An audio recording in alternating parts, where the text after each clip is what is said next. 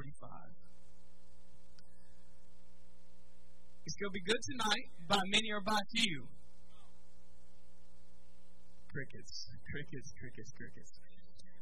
It's going to be good tonight by many or by few, right? Right? Are we are we correct here? Yes, we're going to have a good time tonight. I realize a lot of people went on vacation without us. Uh, they went camping without us. Uh, but it's going to be an awesome service because I like you guys better than the ones that went camping. No, I'm, no, I'm joking. Kind of. Don't tell them I said that. But I'm glad you guys are here tonight. I'm glad you came tonight. And maybe next time they'll invite us on their vacation or their camp out. That would be nice. So we're going to have an awesome time tonight. I got a word for you. Uh, if you want to hear a word from the from the Lord tonight, and I feel like He gave me this specifically for our group, and I actually I might share this on Sunday also. Uh, but Matthew twenty-seven and verse forty-five. Matthew twenty-seven and verse forty-five. It says, "Now from the sixth hour unto the ninth hour there was darkness over all the land. And about the ninth hour Jesus cried out with a loud voice, 'My God, my God, why have you forsaken me?'" Verse forty-seven, some of those who stood there, when they heard that, they said, "This man is calling for Elijah." And immediately one of them ran and took a sponge filled with sour wine and put it on him and offered him to drink it. Verse forty-nine, the rest said, "Leave him alone. Let us see if Elijah comes to save him."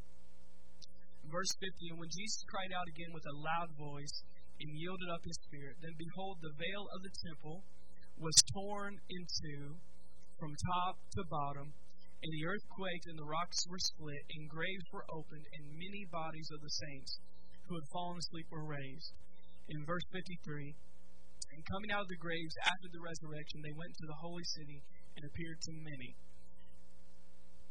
fifty-four, so when the centurion who was by was guarding Jesus saw the earthquake and the things that had happened, they feared greatly, saying, "Truly this was the Son of God." Truly this was the Son of God. But notice in verse fifty-one, this is a key verse for tonight.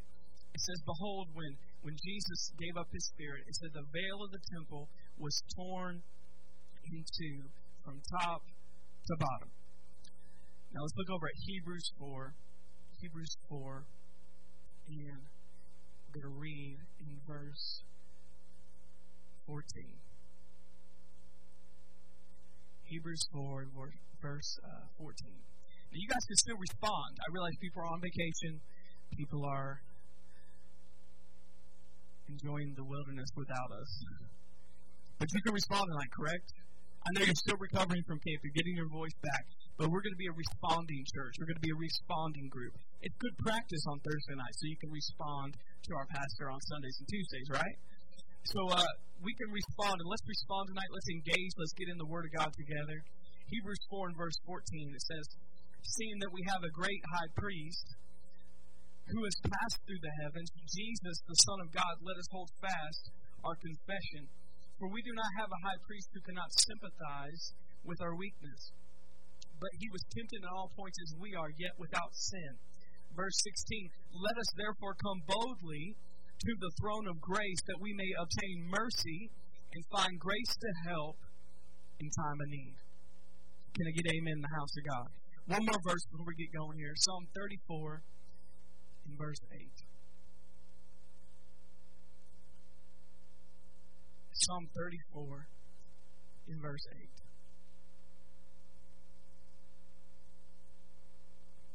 Psalm thirty-four and verse eight, it says, "O taste and see that the Lord is good. Blessed is the man who trusts in him." But notice it says, "O taste and see that the Lord is good." So if you're taking notes tonight, the title of my message is Presence People. Presence People. And tonight, I really want to talk about the presence of God, if that's okay with you guys. Is that okay? You guys want to hear about that? All right. Presence People.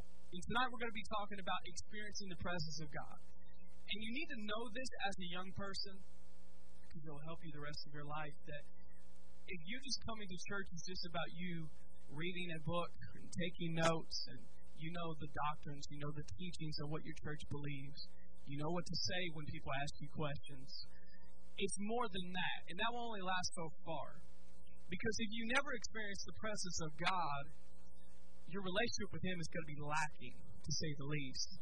And you know what? I, I feel sorry for churches that don't experience the presence of God like we do. And actually, I have a lot of respect for people that maybe don't necessarily experience the presence of God like we do, and their faith is still strong. Now, we realize we walk by faith and not by experience and not by our feelings, but you can feel God.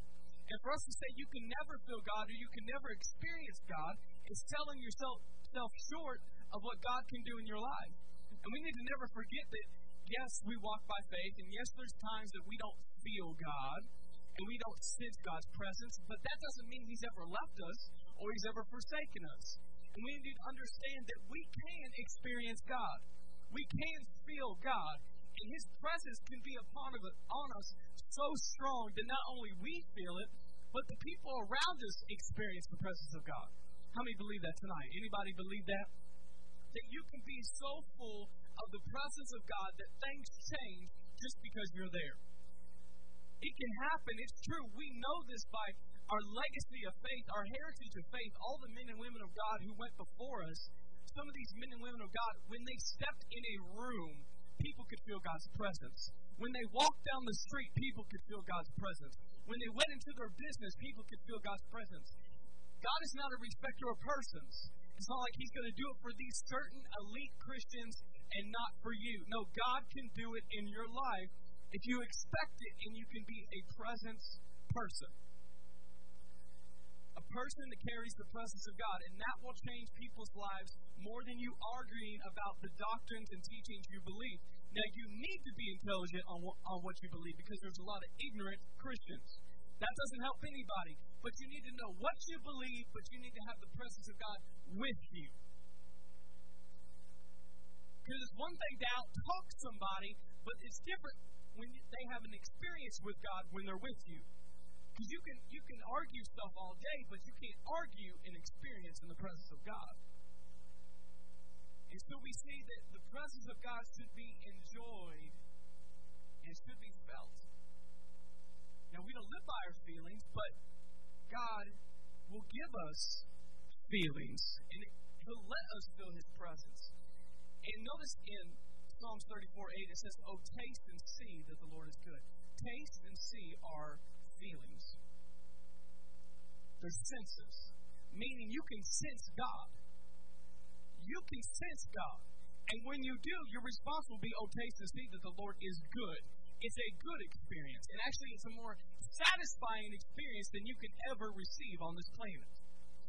You know, I was reading some C S Lewis the other day, and he was talking about uh, people uh, being, enjoying things that, that are pleasures in this life. And there's nothing wrong with pleasure, or nothing wrong with things that, that bring you some satisfaction. But he said all of those things are supposed to lead you to something deeper and greater. God doesn't care if you enjoy pleasure or, or things that satisfy you, but it should make you have an appetite for something that will really satisfy you. And He gave you those things to enjoy, but Himself is the reason and the, and the purpose you're on this planet, for, for you to enjoy yourself in Him and not just pleasures on this earth. Psalm sixteen and verse eleven, let's look over there. Psalm sixteen in verse eleven. You know, the sad thing is a lot of church people put off the vibe that they're not enjoying their salvation. They're not enjoying their redemption. They're a little grumpy. They're, they're a little moody. And they're wondering why people don't want to be believers. Because if you say you're really experiencing God, there would be a different response. And some people almost preach the same way, that God doesn't want you to enjoy yourself. He doesn't want you to have pleasure or satisfaction in your life. No, He just doesn't want those things to, to uh, have your life instead of Him. Also, He doesn't want you to have those things because He realizes once you go down that path to pleasure and satisfaction, it will lead to nowhere. And you'll be depressed and discouraged because you'll find out that's not what you really wanted in the first place. And so we see in Psalm sixteen and verse eleven, it says, "You will show me the path of life." Notice, in your presence, in God's presence, is fullness of joy. And notice, at your right hand are pleasures forevermore. pleasures. You should enjoy yourself in the presence of God. Notice, the fullness of joy in this life is not found in drugs. It's not found at a concert. It's not found in sex. It's not found in a new job. It's not found in a new car or a new house. No, fullness of joy in this life, in the next, is in God's presence. Now, you can get temporary satisfaction and fulfillment and happiness in those settings. But at the end of the day, they will not bring you eternal satisfaction and pleasure and joy. Only God's presence will bring that. But he says, at your right hand are pleasures forevermore. We should enjoy, and it should be pleasurable to be in God's presence. It should be the thing that we can't wait to get in God's presence. So many people don't want to get in God's presence because they never really experienced the joy and the pleasure of being in God's presence. They're thinking, looking at you, it doesn't look too fun to be in God's presence. Especially young people. They're saying, well, you're talking about your devotional life and your word time and your prayer time. You don't seem like you're having too much fun. Why would I want to do that? Why would I want to spend time with God? Because if you do it right, it should bring you fullness of joy and pleasures that are eternal. And we need to be presence people. Anybody agree with me in the house? Now let's look back over at Matthew twenty-seven.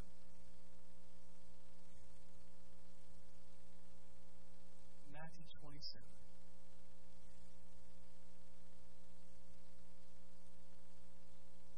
Actually, before we go there, I'm sorry. Let's go to Exodus.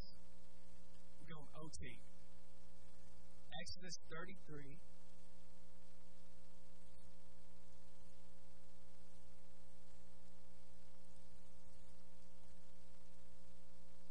Before we read in Exodus, I want to say this. You realize in the beginning, in Genesis, we're not going to turn over there, but when, when God created Adam and Eve, he created them for fellowship. Primarily. You got to reason, realize the reason God created man was fellowship, not worship. Now, worship's a part of it, but the primary thing is for fellowship. God created mankind for fellowship, for friendship, for intimacy, to spend time with you. That's why he created Adam and Eve, not so he could just have a bunch of slaves or robots to run his planet. No, he created Adam and Eve for fellowship. And it said they walked with each other in the garden. God walked with man, or he hung out with Adam and Eve in the garden. But notice what happened. Their fellowship, God's presence, left them because of sin. Now, we know that God wanted to keep spending time with him, but he couldn't because he's absolutely holy. And since God is absolutely holy, he can't come in contact with sinful man, or the man would die. And so we see that God separated himself from man, not because he wanted to, not because he wanted to leave Adam and Eve, but because a holy God and a sinful man cannot mix. He cannot do that to himself, so he had to do something to fix it. And that's when the idea of sacrifices came about. And so in the Garden of Eden, they gave the first sacrifice to atone for their sin. But we see this in Exodus. This is Moses. And Moses was a friend of God, it says. Moses had fellowship with God. And Moses was called to build a place where God's presence could be. Now, before Adam and Eve sinned, God's presence was everywhere. But when man sinned, God's presence left because there needed to be sacrifices for the sin that they had made. And we see, because God wanted to hang out with his people so much, he told Moses to build a tabernacle. Has anybody ever heard of a tabernacle? He built a tabernacle for God, for God to dwell in it so he could be with his people. Now, we're going somewhere with this. And so, Moses built a place. What did he build this place for? To host and for the presence of God to dwell in. That's the primary reason for God to build this tabernacle in the wilderness, was so God's presence would be in the middle of his people. Now, if you do any study about this, they put the tabernacle in the middle of all the tribes on purpose. Notice they didn't put it on, on the the outskirts of the camp. They put it in the middle of the camp, meaning God wanted to be the center. I'm preaching, nobody's saying anything. God wanted to be the center of their life, not just an addendum, so they had to go to the outskirts of the camp to find God.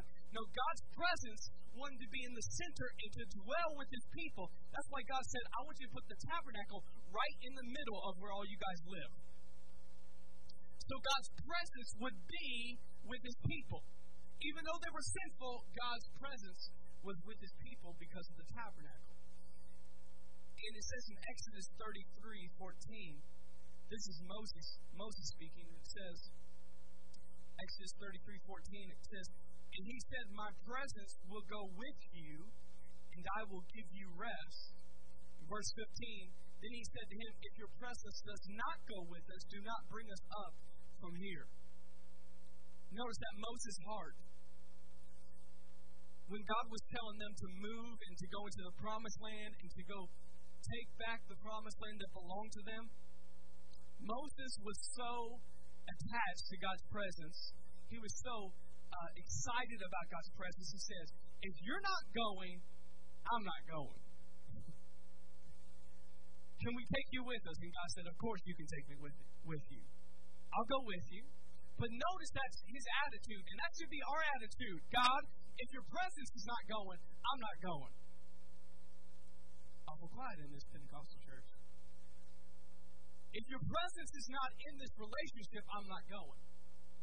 If your presence is not in this job, then I'm not going. If your presence is not in this school that I want to go to, but you're, you're not leading me to go to, I won't go, because I'm going to go where your presence goes. And we need to understand that. We need to have this heart. And this is a man in the Old Testament that was experiencing the presence of God, but not like we do today. And he said, if your presence doesn't go, I don't want to go. Do we have that heart to experience God's presence? What about every day spending time with God? Because a lot of us don't spend time God, with God every day. Let's just be honest in here. You don't have to say amen. This is true. A lot of us don't daily. You realize you're going without His presence. And a lot of us are okay with it. Stop being okay with it. When God has provided so much more for us, especially those who are living in this new covenant which we live in, we are selling ourselves short when we can have the presence of God in us and on us and through us and moving through us, and we settle for God's presence to barely be on us. Even acknowledge God's presence in our life. Now we realize in, in one way God's presence never leaves us, but it's different when there's a tangible presence of God on you. Now His presence is always in you, but it's not always on you. You picking up what I'm laying down so far tonight? Because when you spend time with Him, His presence is not only in you, but it comes on you to do what you're called to do. And that's your choice. And we see that God's presence was in this tabernacle where Moses built. And let me tell you a little bit something about the tabernacle. Can we can we get Portland Bible College with you for a second here? We can go there. There's the inner court, the outer court, and the Holy of Holies. Okay? Everybody say three.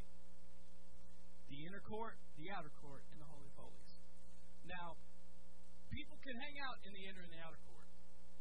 But the Holy of Holies was for one priest, the high priest, once a year to go in to God's presence. Now, the, the reason I'm bringing this up is for a purpose, and we're going somewhere, so you got to follow me. That there's the inner court, the outer court, and the Holy of Holies. And the Holy of Holies is where they had the Ark of the Covenant. Anybody ever seen Indiana Jones?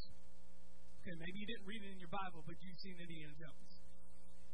So we see that God's presence was in the Holy of Holies, and more specifically, in the Ark of the Covenant. That's where God's presence dwelled, and there alone.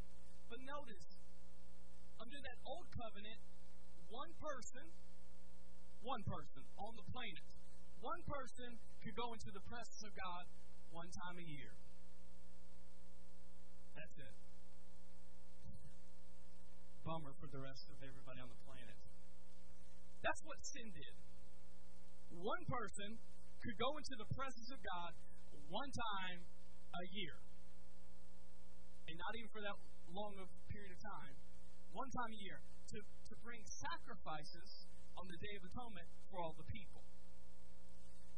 In that day, the high priest would go in once a year to give sacrifices for the whole nation for the sins of the people. And he went in there, and a lot of times they would tie a rope around his ankle. So if he was in there doing something he shouldn't do, the holiness of God, he would drop dead, and they had to drag him out.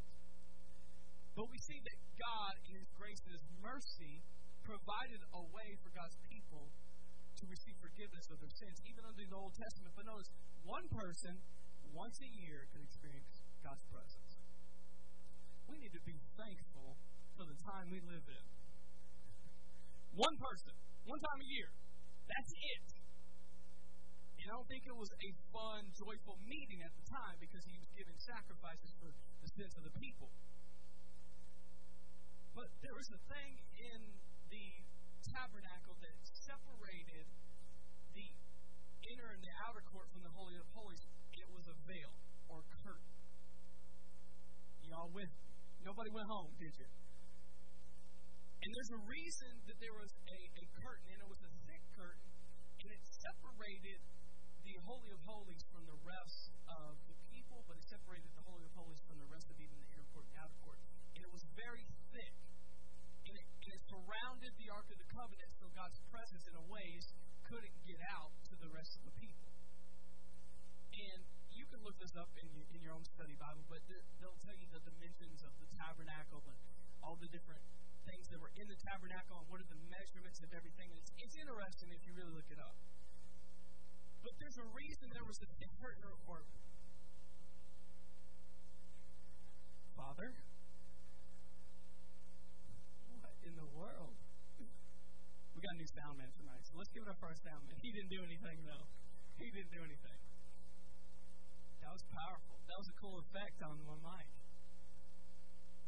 But there was this thick curtain, there was this veil that separated God's presence from everybody else. Now stay with me. Let's look, look over at Matthew twenty-seven.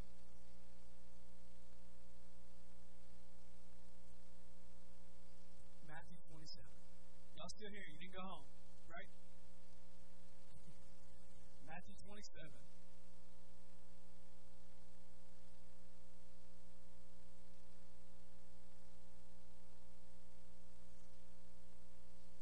Old Testament, one person, one time a year, the high priest is the only person that gets to experience the presence of God. But something happened when Jesus came. Y'all ain't ready. Because Jesus is God, and He came to restore fellowship or God's presence to His people. He came to restore that broken fellowship that Adam and Eve messed up. Jesus came to restore that. So we see that Jesus now is our high priest. And this is what happened when Jesus paid the penalty of sin. In Matthew twenty-seven and verse fifty, it says, Jesus cried out again with a loud voice and yielded up His spirit. Then behold, the veil of the temple was torn.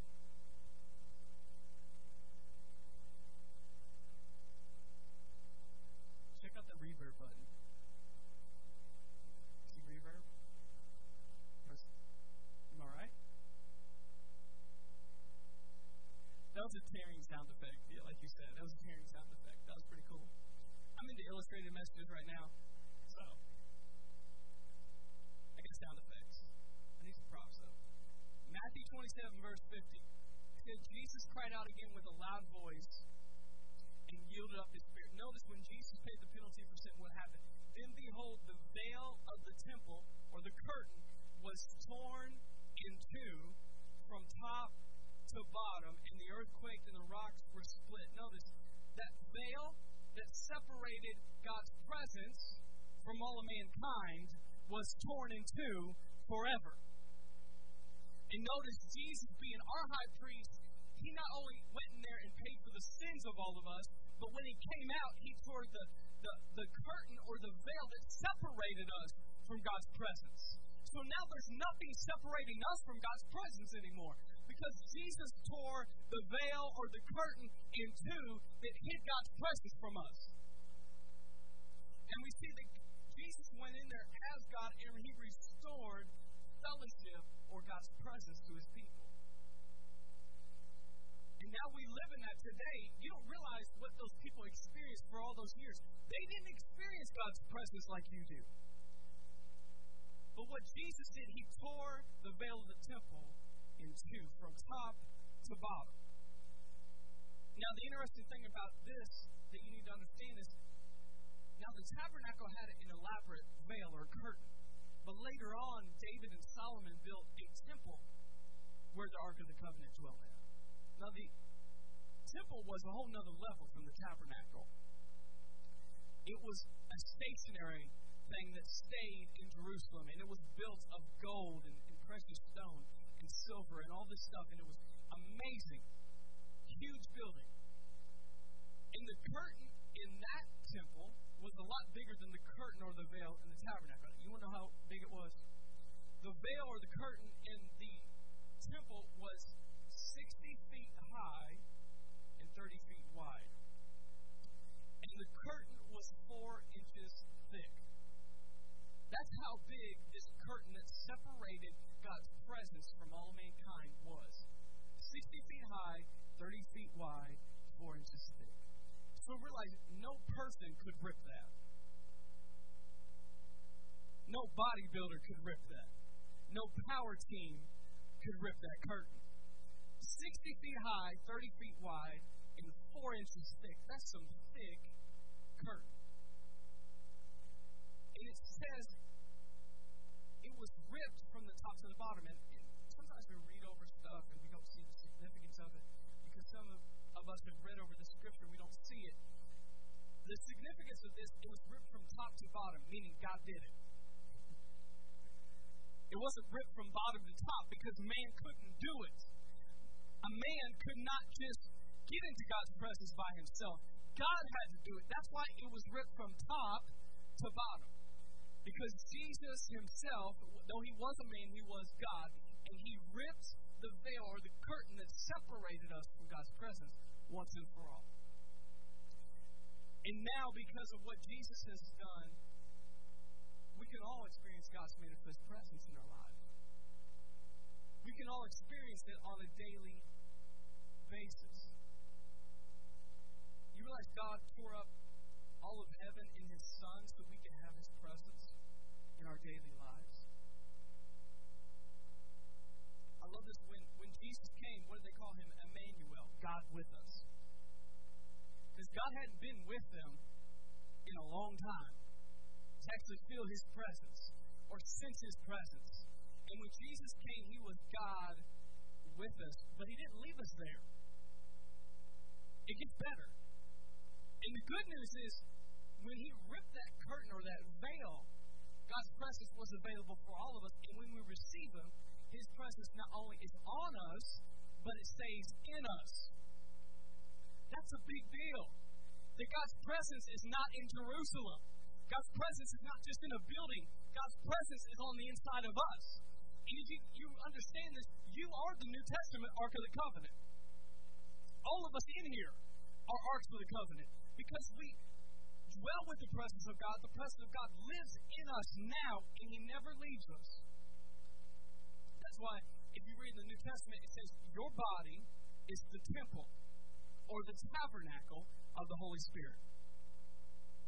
In the Old Testament, it was in a building, in a box, in a place in the Middle East. But now, you are the temple, you are the tabernacle of God. Why? Because God dwells in you and with you now. His presence will never leave you nor forsake you. You've got to realize God forsook his Son, so his presence will never forsake you. And now we are carriers of his presence. We don't have to carry an Ark of the Covenant on our back like the Old Testament. We don't have to go to a certain place in a certain village and worship God. No, the presence of God is in us, and we're carriers of his presence. But you've got to awaken and acknowledge the presence of God that's in you. Now, I want to share three things with you real quick about the, the presence of God that's on you now. You've got to realize in the Old Testament, the presence of God was exclusive. But in the New Testament or the New Covenant, the presence of God is inclusive. that Old Testament or that Old Covenant, one person could experience the presence of God one time a year. Under this new covenant, we can all experience the presence of God anytime we want. And three things real quick about the presence of God now. It's for everyone. It's for any time. It's for anywhere. Let's look over at Psalms one thirty-nine. Realize God's presence now is not for a certain type of person. It's for everyone. You'll have to wait once a year to experience God's presence. It's for any time you want to experience the presence, you can. And it's anywhere you go on this planet, you can experience the presence of God. Psalms one thirty-nine, in verse seven. Y'all get anything tonight? Psalms one thirty-nine.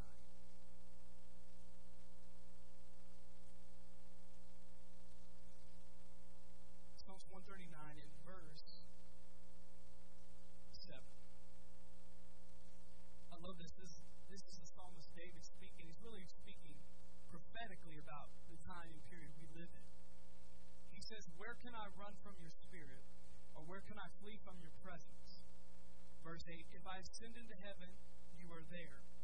If I make my bed in hell, behold, you are there. If I take the wings of the morning and dwell in the uttermost parts of the sea, even your hand shall lead me, and your right hand shall hold me. But notice he says, where can I go from your spirit, and where can I flee from your presence? Realize the day and age we live in because of Jesus, everywhere you go on the planet, you can experience God's presence. Anytime you want, day or night, you can experience God's presence. You know, you can experience God's presence when you're not at church.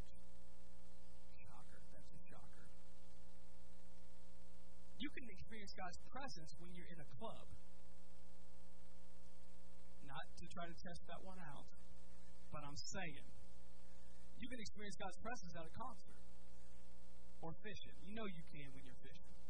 You can experience God's presence whether you're in a high mountain or on the sea. Wherever you are, you can experience God's presence because it's for everyone, anytime, anywhere. Now, let's look at Hebrews four. This will be some of the last verses we talk about. Hebrews four. Y'all still here?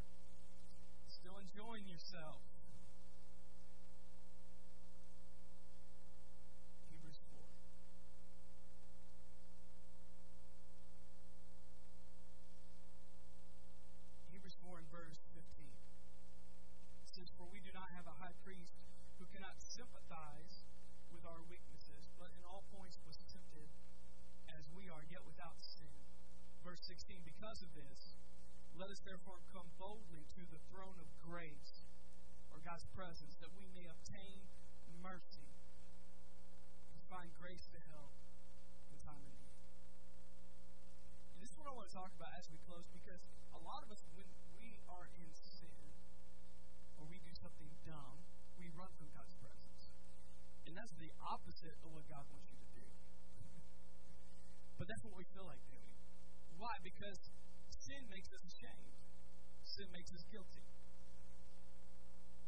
And we understand Adam and Eve were the first ones to do that. What happened when they sinned? They hid from God. Why? Because they were guilty. They con- they were condemned. And not by God, but by their own conscience and by the enemy. And the same thing will happen to us. But you got to understand, notice it says that we have a high priest, which is Jesus, who can sympathize with our weakness. Because he was tempted in all points as we are, yet without sin.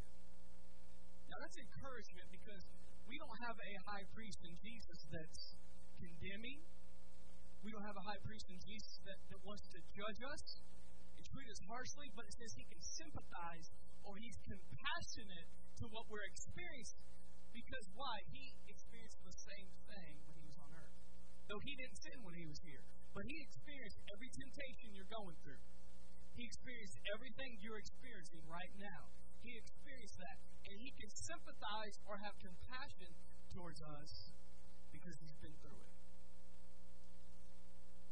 And notice it says what he wants us to do when we need help. Therefore, come boldly, not timidly, not like, I'm a horrible person, I'm guilty, I'm dumb. No, God says, I want you to come boldly to the throne of grace. Not judgment, not condemnation, not shame. The throne of grace, which is unmerited, unearned favor that Jesus earned for you. And God says, I want you to come to the throne of grace that you may obtain mercy and find grace to help in time of need. So when you're in need, don't run from God, run to God. Run to God. His presence is there for you. And He's compassionate towards you. Whatever situation you're going through right now, His heart is that you come to Him, not run away from Him. And why does He want us to come to Him? So He can give us help in our time of need. And the thing about God, He's such a gentleman, because if we don't admit that we're having a time of need, He's not going to step in and help us. If we don't come to God saying, I need help, He's not going to step in and, and force His will on us and make us do something or experience something that we haven't asked Him to do. But God says, if you need mercy and grace in time of need, come to me and I'll help you. I'm not going to judge you. I'm not going to condemn you. I'm not going to give you my wrath. I'm going to give you my help and my grace in time of need. God wants us to come to His throne and experience His presence in the good times and the bad times. We feel like we had an awesome week, or we feel like we had the worst week of our lives. God wants us to come into our His presence, and those come boldly because it's available to us. It wasn't available to all those people in the Old Testament, but it's available to us today. And we can come into God's presence boldly. Why? Not because of what we did, but because of what Jesus did. I love it says, you can obtain mercy and find grace to help in time of need. I've heard it said like this, they're not the same word. Mercy and grace is not the same meaning. Mercy's not getting what you do deserve. Mercy is not getting what you do deserve. But grace is getting what God deserves. So God not only wants to give you mercy, not giving you the, the judgment that you, you deserve. He's giving you mercy, but He wants to give you grace, something you didn't earn, but His Son earned for you in your time of need. Let's look at Luke ten, and verse forty-one. Last verse for tonight.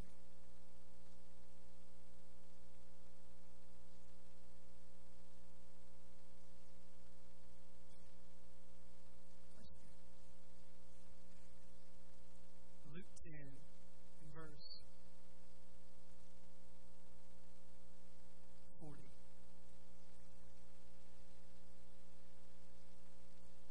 and verse forty, and this is one of my favorite passages.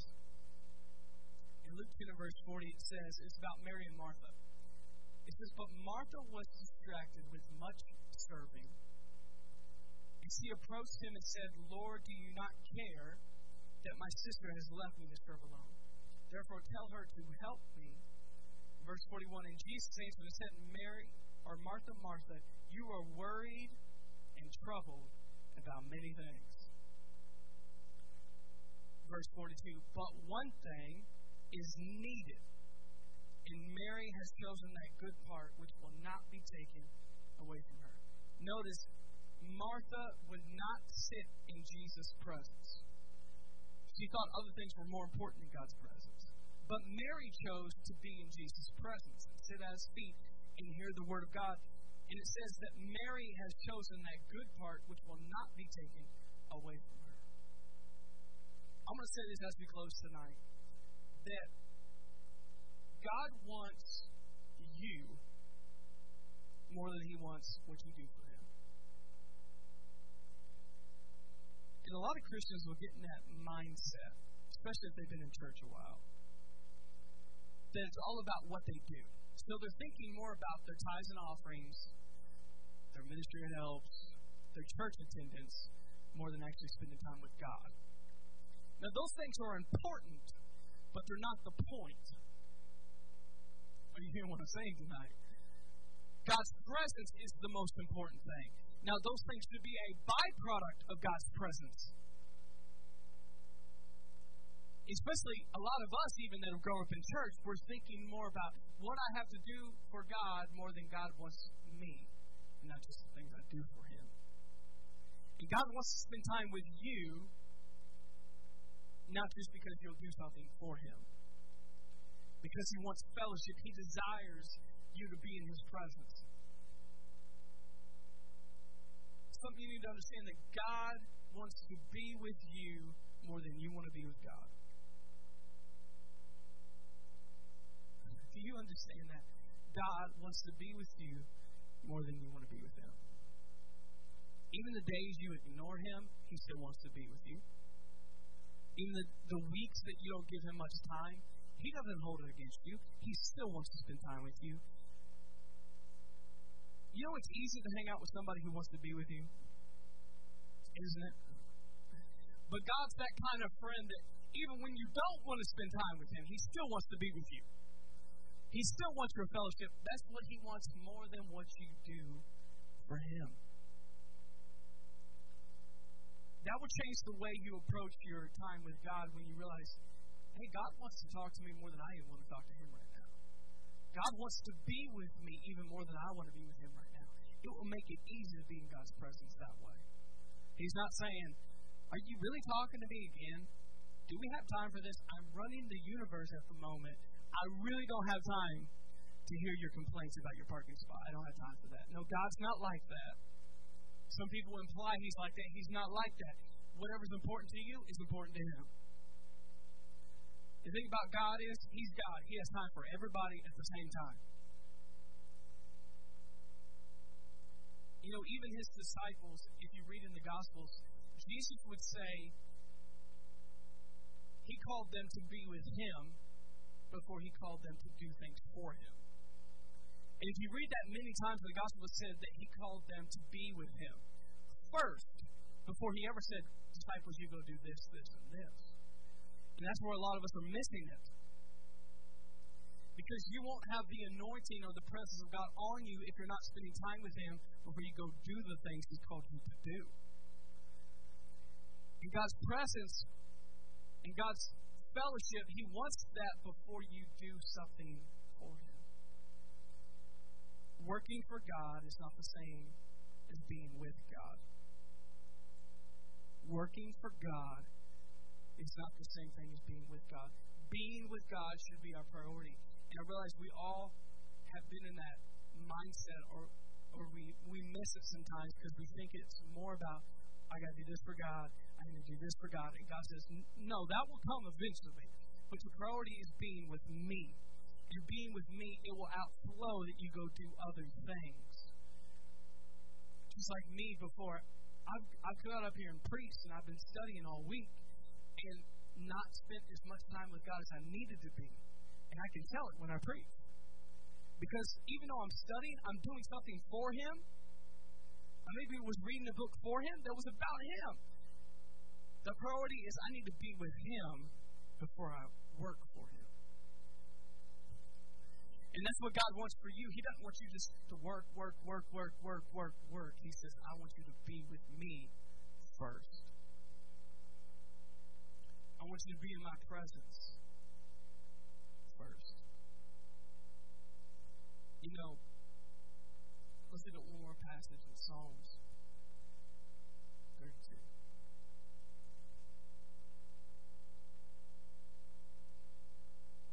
Psalms thirty-two.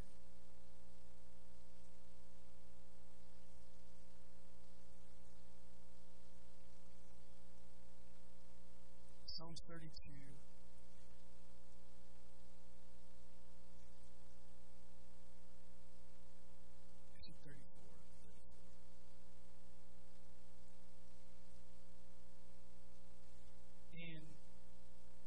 Psalms thirty-four, verse eight.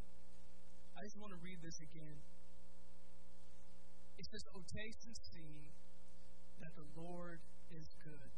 Blessed is the man who trusts in Him. Notice that. Taste and see that the Lord is good. Blessed is the man who trusts in Him.